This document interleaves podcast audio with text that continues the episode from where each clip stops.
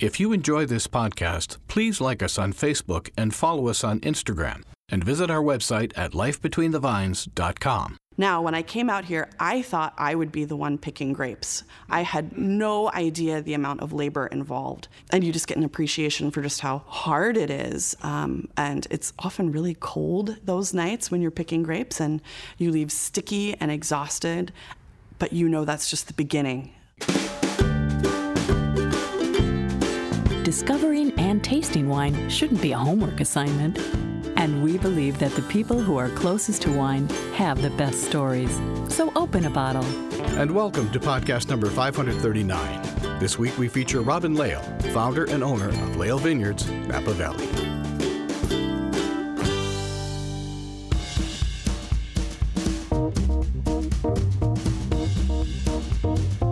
It was back in 2015 when I last recorded a full length interview with our friend Robin Lail. Robin is a fourth generation vintner in Napa Valley, with her wine family going back to the 1800s. She has seen a multitude of changes in the valley over the years, but her goal remains the same making the current vintage even better than the last. I always enjoy my time sitting and chatting with Robin. She is the very best of Napa Valley. You can hear Robin on our Vino Lingo segment defining the term biodiversity. It's good to be here with an old friend. It's been too long, and I'm just very happy to be here on Molehill with Robin Lail of Lail Vineyards. Robin, how are you? I couldn't be better. it's so good to have you here, Ray. Thanks for coming. Happy to come up. I always love coming up here. The wind today is kind of amazing, and uh, the sky changes every three or four seconds, but I guess you're probably used to that. From totally ominous to just a little ominous. yeah. it's quite a storm. The wind in the trees, and yeah. So let's let's go ahead and talk about that for a couple of minutes. Were you were completely snowed in up here, from what I understand? Absolutely, we were. We had about four inches of snow, and um, which is unusual. We've had, you know, dustings two inches before. I think this is the most snow we've had up here since we've lived here and um, it was spectacular, so beautiful until the clouds kind of cleared away a bit and we began to see all the damage to the trees. And so, you know, our trees, our live oaks and so forth, and um, just aren't used to that weight on them. And so the damage to the trees was extensive and um, I'm a tree girl, love mm, trees, sure. and so a bit heartbreaking. And you know, fire, trees, water, drought. Well, good heavens, time out. You know, just can we have a time out for a bit? You guys have really been hit with just about everything, and, and maybe with luck, we're coming to the end of that for a little while. But also, did you get any rain at all? Did it continue to rain? Oh no! Afterwards? Oh, it's uh, no, it's been raining. It's yeah. been raining really hard today, which is great. And you know, never would I say I was sorry for the rain. No, no, no, In fact, I was here in December, and uh, that's when some of the rain started, and then I left, and the crazy catastrophic rain happened. And so, yeah, I guess uh, Mother Nature's making up for a lot of lost time bring it on. Yeah, yeah, I get that. Yeah, and and best of all, now you can get out of the area. Although I could see clearly coming up so many trees that were down, branches, and uh, oh, we chopped for a while. It was a huge we were, one. Yeah, yeah, absolutely. Yeah, yeah, a few people I know. There were a few people who couldn't make it to the auction to be at their lots. And by the way, I got to meet your daughter Shannon, which I'm not so sure I've met her before. Oh, you probably haven't, and um, she's one of two beauties, sure. and just a fabulous part of our team and um, does does great work for our marketing uh, um, activities. And she's a gal who writes in such a fashion that her words stick. So if she puts a, uh, comments under a photograph of some sort on Instagram or whatever, um, you can you can't escape. I just I always say she's an alien from another planet. Well, let's hope not. Of course, sitting in, you're on a mountaintop. Who knows what can happen up there? How long have you lived up here? Well, we've been here 27 years. Wow, that's a good long time. Well, just to give a little bit of background for our listeners, and, and they hopefully will go back and check out the a couple of interviews we did some years ago, which I'm not even sure how long it's been. But uh, you have an extensive history in Napa Valley, going back to Gustav Niebaum and uh, your dad, John Daniel Jr., and uh, wine has been the center of that history as well as family. It certainly has. Yeah, it's um, it's a fabulous legacy, and one that I uh, I always laugh and say, Ray, that I was just born in the right place at the right time, because I had nothing obviously to do with building that legacy, but I um, certainly have all the option to work with it and carry it forward with great pride and um, share it with our children and grandchildren. Yeah, to live here and to drive by from time to time, you know, the, the chateau, which is now Inglenook, the name has been returned, which is nice, and to uh, to sort of think about that history. Does it is it casual to you, or is it something that does run through your head every now and then when you, you go by that part of the valley? It's not casual to me in any way. Mm. That's my place. That's my home. And um, I'm so grateful to Francis and Ellie for what they've done to bring everything back together and to do it with such determination and gusto and enthusiasm. Um, no, it's not casual. Believe me, um, when I look up at Mount St. John as I'm driving down the road, um, it moves my heart every time. Not, in, and I'm happy to say, Ray, that it's not in a uh, uh, oh poor me uh, way. It's just in a way of it's part of who I am. Sure. It is. Oh, absolutely, yeah, and it's it's nice that you had this relationship with Francis Coppola as well. Yes, as, it is. Yes, you know, to move forward. Uh, I want to talk a little bit of history here for a few moments about when your dad took over Inglenook. This is pretty much not long after Prohibition had finally been uh, gotten rid of, disposed of, trashed, out of here. That had to have been a daunting challenge uh, to to build this brand or rebuild it, I guess, uh, after being in essence absent for 13 or so years. So my dad, you know, my dad was 26 years old when Prohibition ended, and he was attending the Boeing School of Aviation at Buchanan Field in, in Concord and uh, training to become an airline pilot and had just finished his um, BA or I'm sorry BS at Stanford and uh, you know and his um, great aunt who Susan Niebaum who had raised him um, said I want you to come and open the winery reopen the winery and he did, and that was in December of 1933, so right away. Yeah, yeah. And then he right away became an apprentice, and um, Carl Bundschu was the winemaker when the winery was first reopened, and there's these fabulous photographs. Carl had one of those faces, you know, with a nose the size of his face and just this fabulous features. And he made some really beautiful wines. I have had occasion to taste some of those wines, and they are still beautiful today.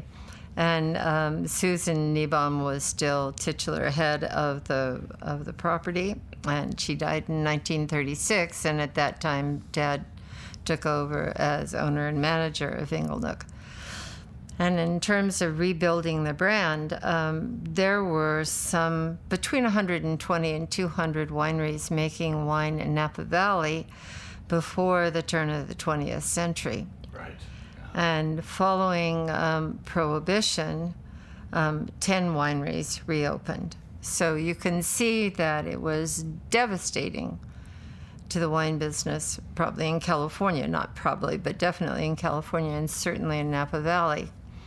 And um, around 1937, uh, Dad found a, a, lifelong pal in Robert Mondavi who'd just gotten out of school. And those two men shared the belief, Ray, that Napa Valley could produce wine second to none. And they set out to prove it. And um, as late as 1981, when I started the first auction in Napa Valley, there were just 36 vintners here. Can you imagine, you know? And No. today, I bet you don't know how many people are producing wine here. I couldn't even begin to guess. Do you, know? You could, but you wouldn't get it right probably. Well, I know in the, in the association there's over 500 wineries, but that's only the association. In the vintners, yeah, yes. In the vintners, right. So there are 942 bricks and mortar wineries. And then when you add custom crush producers, the number goes up to 1,850 producers of wine here in Napa Valley. Mm. And you know, it's just um, stunning to me that that's the case, and it just keeps growing. So it's an amazing, this, this business is so hypnotic, you know. That's a good way of putting it. It is hypnotic. And obviously, I'm sure you look you look back with a great deal of pride, as well as where, where you're from and where you grew up and what your dad did. Things have changed in the valley. We talked about this last time I saw you, and, and they continually change, and, and that's true of anywhere. Things change anywhere you go. But um, what are your feelings about the changes we're seeing today? There are certainly, yes, there's more wineries, there's more buildings being built. Uh, are, are you worried for the future of Napa, or are you just the opposite? Are you excited about seeing what's happening these days? I'm a woman who likes challenges, Ray. And so this is my cup of tea all the way. I feel that Napa Valley is in a transition period, a big, strong transition period on many levels. Um, some of which include the fact that we have corporations coming into the valley. We have, which isn't new, you know, I mean, no. that started happening a long time ago in the 70s, but um, but we also have, um, you know, people who have made collections of small to medium-sized wineries, and um, we have a lot of um, international um, owners coming into the valley. So there's a there's a very um, a very changing mix of ownership. We also have, and you know, this was forecast years ago we have a kind of changing of the guard. So the people who have been really active in the development of the Napa Valley appellation for the last 50 years, many um, people are retiring.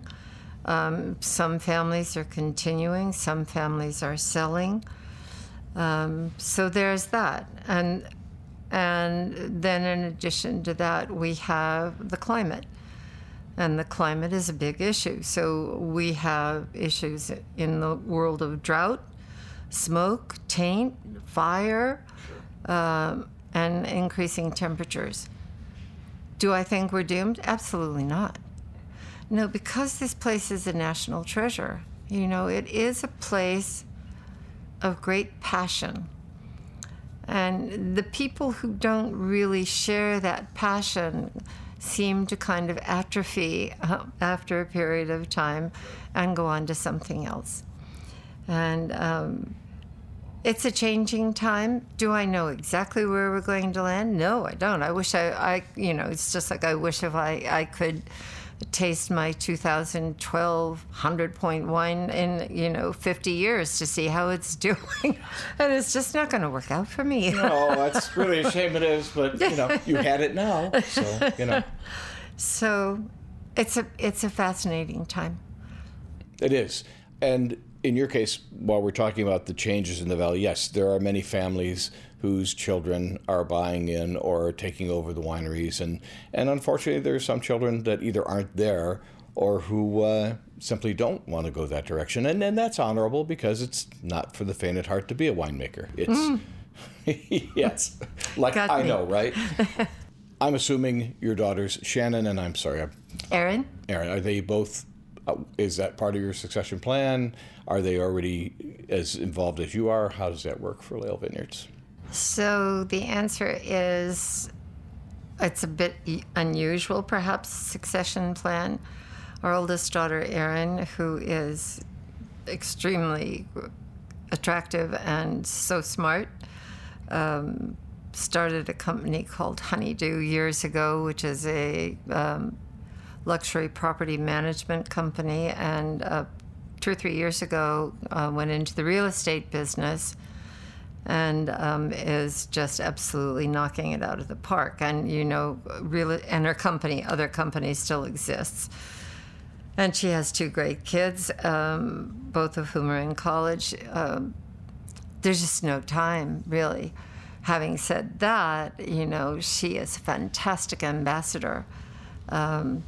And Erin and Shannon and I, when we go out, when we go out to do an event together, I cannot tell you how much fun it is. It, it's the best.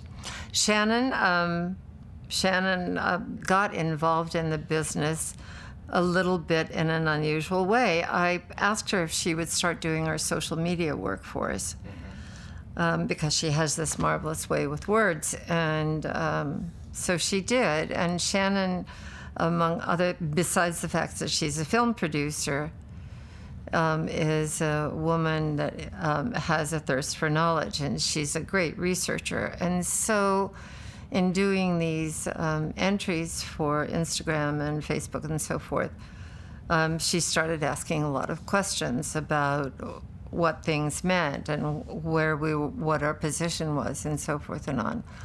And what happened was what started out fairly innocently has morphed into a very important position um, in leading our marketing company. She's spectacular. She's very creative and um, fresh, and just just a real uh, asset. Of course, she just um, did, I think, one of her first, um, well, it was definitely her first premiere. Mm-hmm. And she did a series of tastings with our managing director.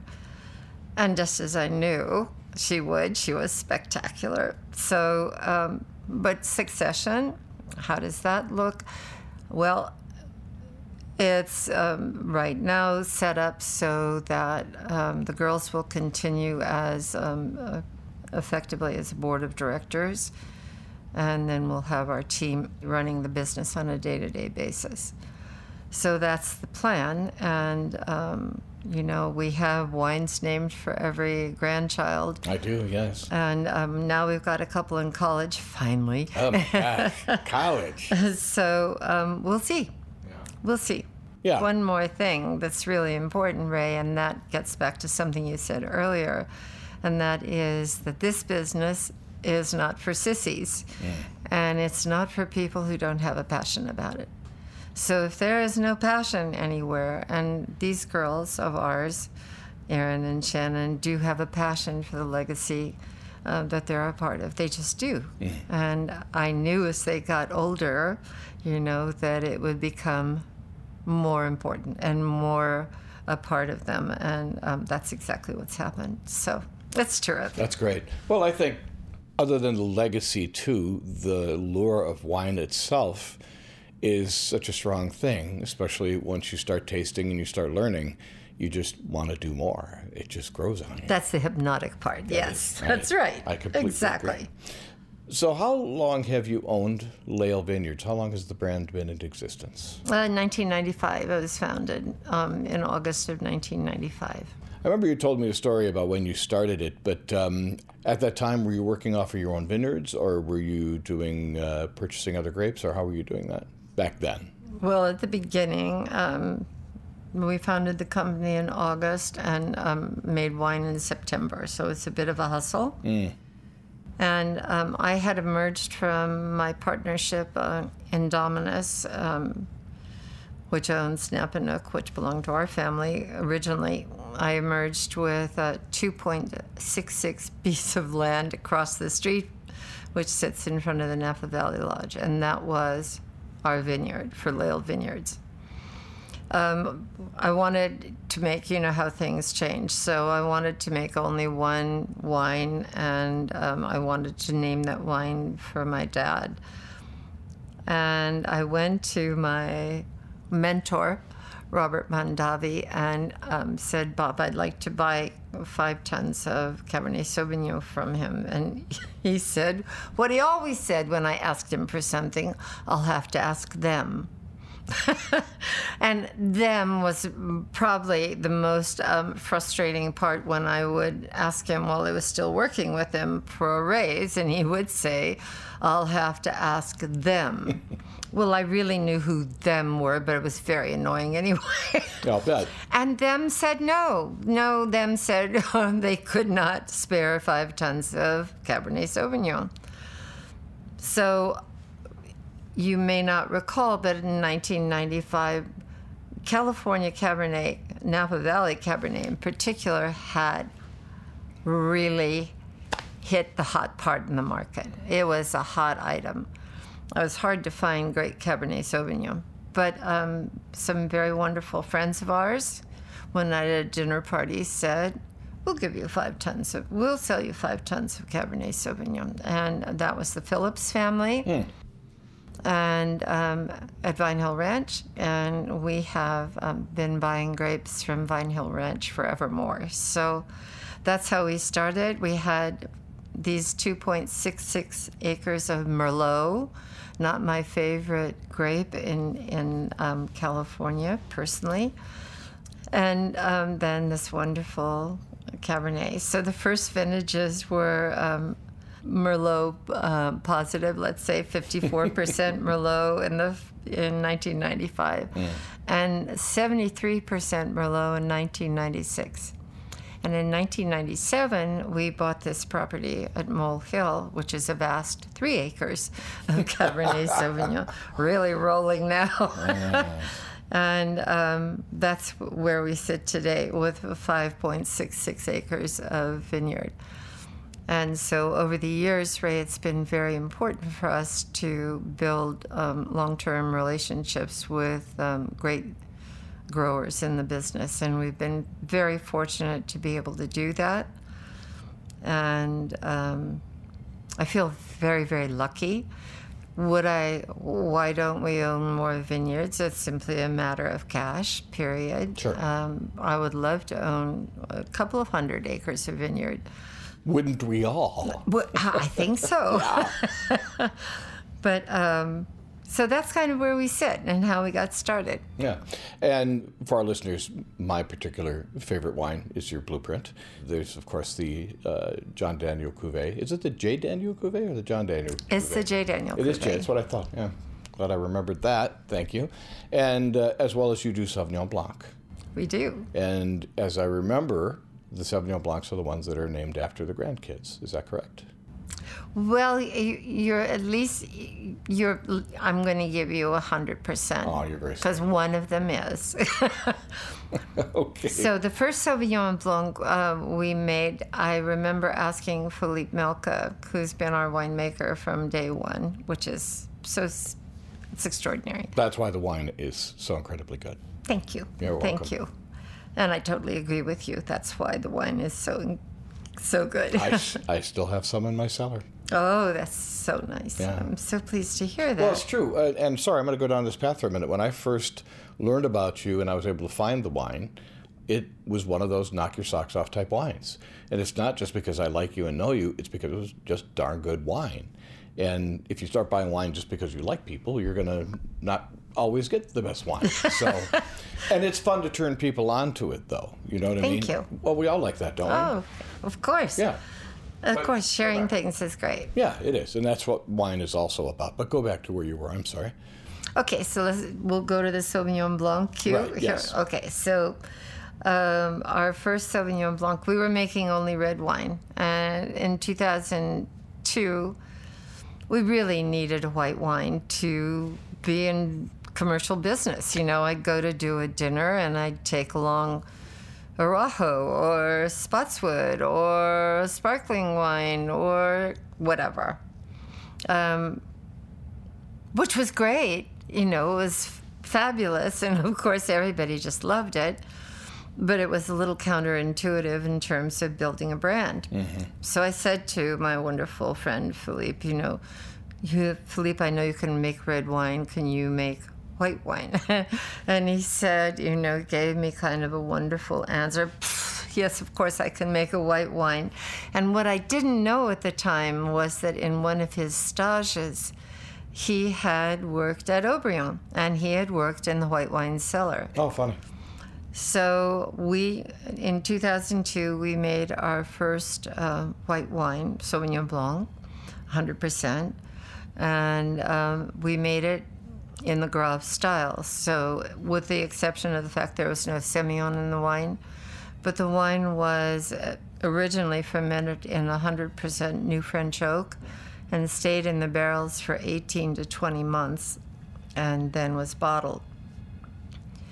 And uh, the wines um, have an extraordinary character. And they came from this uh, small vineyard, the grapes, um, but not at that time. We originally bought Sauvignon Blanc from someone else.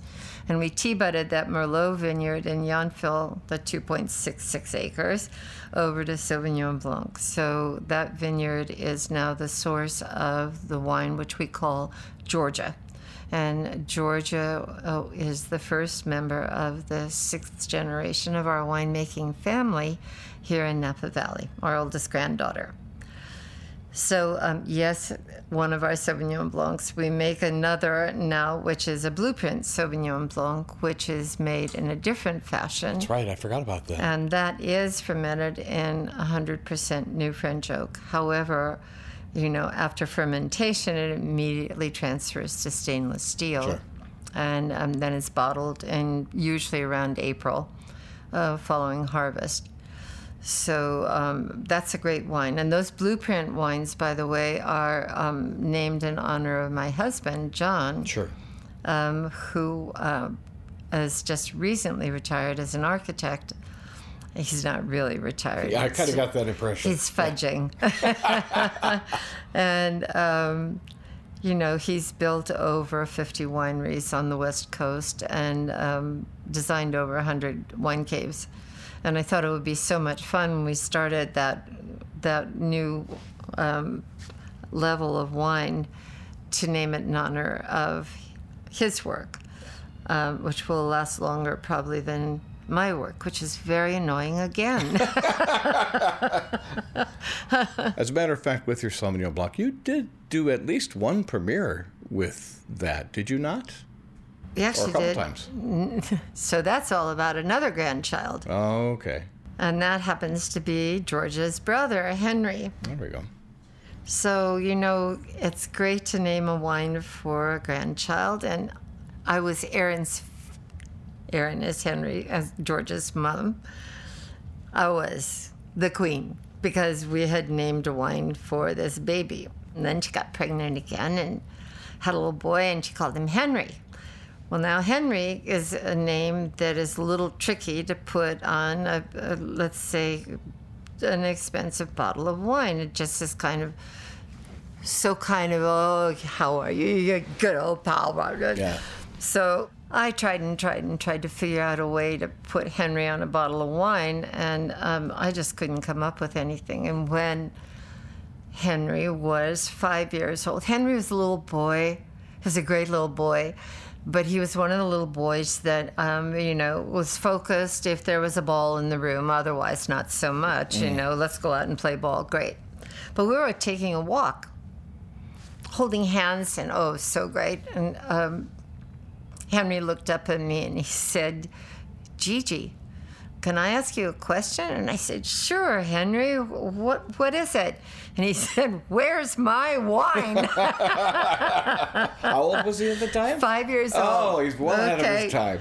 So this runs in the family. We we now have um, Lael. Lael is the oldest of Shannon's um, grand grandchildren, or not her grandchildren, her children, and um, her youngest is a little girl named Willie.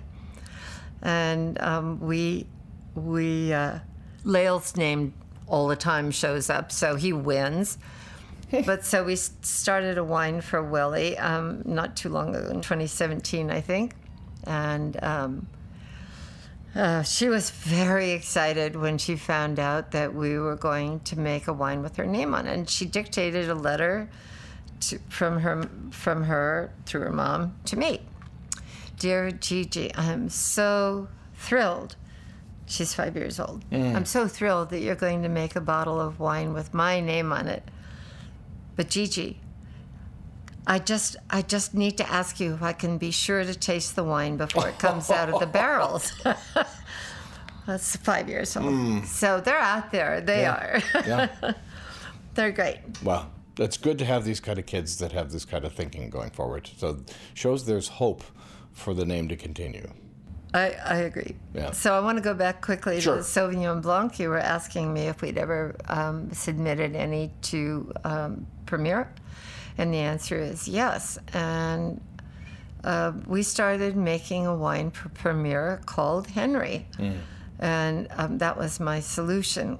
And I got this bright idea right before the first auction that we would call it Henry the First. So for eight years, we submitted Henry the First, Second, Third, etc., to the wine auction, and many of those, many of those wines, the last five, I think, um, were all Sauvignon Blanc, and they were all, all of those Sauvignon Blancs were the best barrel of Georgia.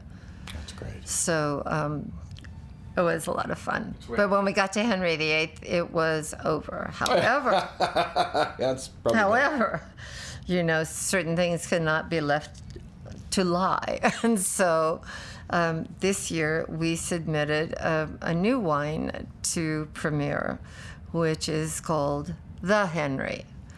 ah, The Henry. And good. The Henry is made from a collection, a blend of um, six different appellations stretching from Calistoga down to Coombsville. And the six appellations represent the six generations in Henry's legacy. So lots of fun, and we will make this wine commercially. So Oh, that's was- great. Isn't that fun? Yeah, that's beautiful. When Shannon was telling me about that, I, I was just blown away by the idea of doing six different appellations for something like that. So you've done very well. And uh, but now I'm going to ask you a question that's going to be a, maybe a bit more of a challenge because um, we started this question probably about I don't know seven or eight years ago. And it's my favorite question to ask winemakers. I see this look on your face like, oh no, what's this? I have no idea what you're going to do. Yeah, it's a tough one. You've done plenty of media. You've been featured in articles. You've talked to all kinds of press people, you know, for uh, the greater part of your career. So, what will be the one question that you've never been asked that you would like to be asked? I'm not sure, Ray. I there have been so many. I've been blessed with a lot, a lot of questions, you know, and perhaps starting when you did. I was 55 with with not much money. Did you really think that you could somehow recreate Inglenook? And the obvious answer is, of course not. And of course, I haven't.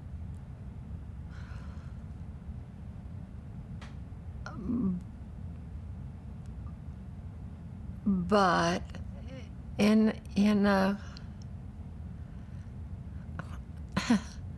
it's funny. I'm very rarely halting in my. I uh, on on one level. I am, of course, short of my mark because I don't have 1,800 acres of land and I don't have a, a beautiful winery. But I think it's so foolish. This is so personal, excuse me, it's really personal. I, I think it's so foolish for me to go to that door. Um, but instead, rather to look at wh- what I hope modestly I can say I have been successful at doing, which is something I started out to do, which was to bring the legacy of these marvelous men before me forward. And to try on every level of my business to do exactly what Captain Niebaum used to say, and my father after him, and that was every year we try to make a wine that's just a little bit better than the wine we made the year before. And my alliance with Philippe and with my family, Erin and Shannon own 40% of Lail Vineyards um, and have been stalwart partners, as has my darling husband. And um, I think we, I'm, I'm happy with what we have been able to do in this competitive world.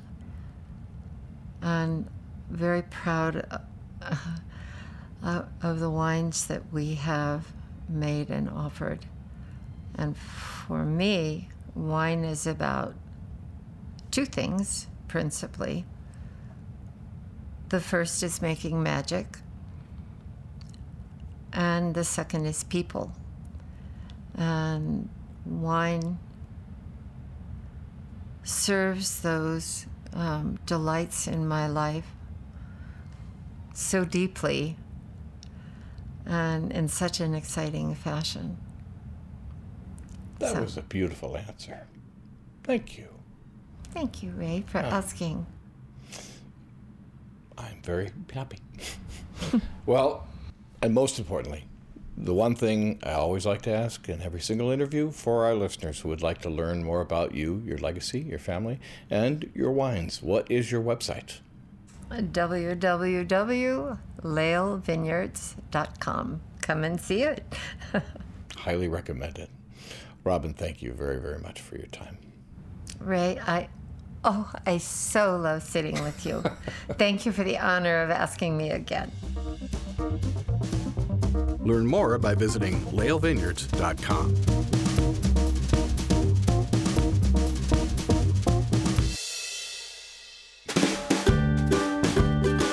Thanks for listening. Subscribe to the podcast at lifebetweenthevines.com or sign up to our YouTube channel. You can also follow us on Facebook, Instagram, and Twitter. Life Between the Vines comes to you from Fifth Floor Recording Company in Milwaukee, Wisconsin. Produced and edited by Ray Pfister. Our host is Kay Paskoff. Our web geek is Dan Geisha. Original music by Ray Pfister. Copyright 2023.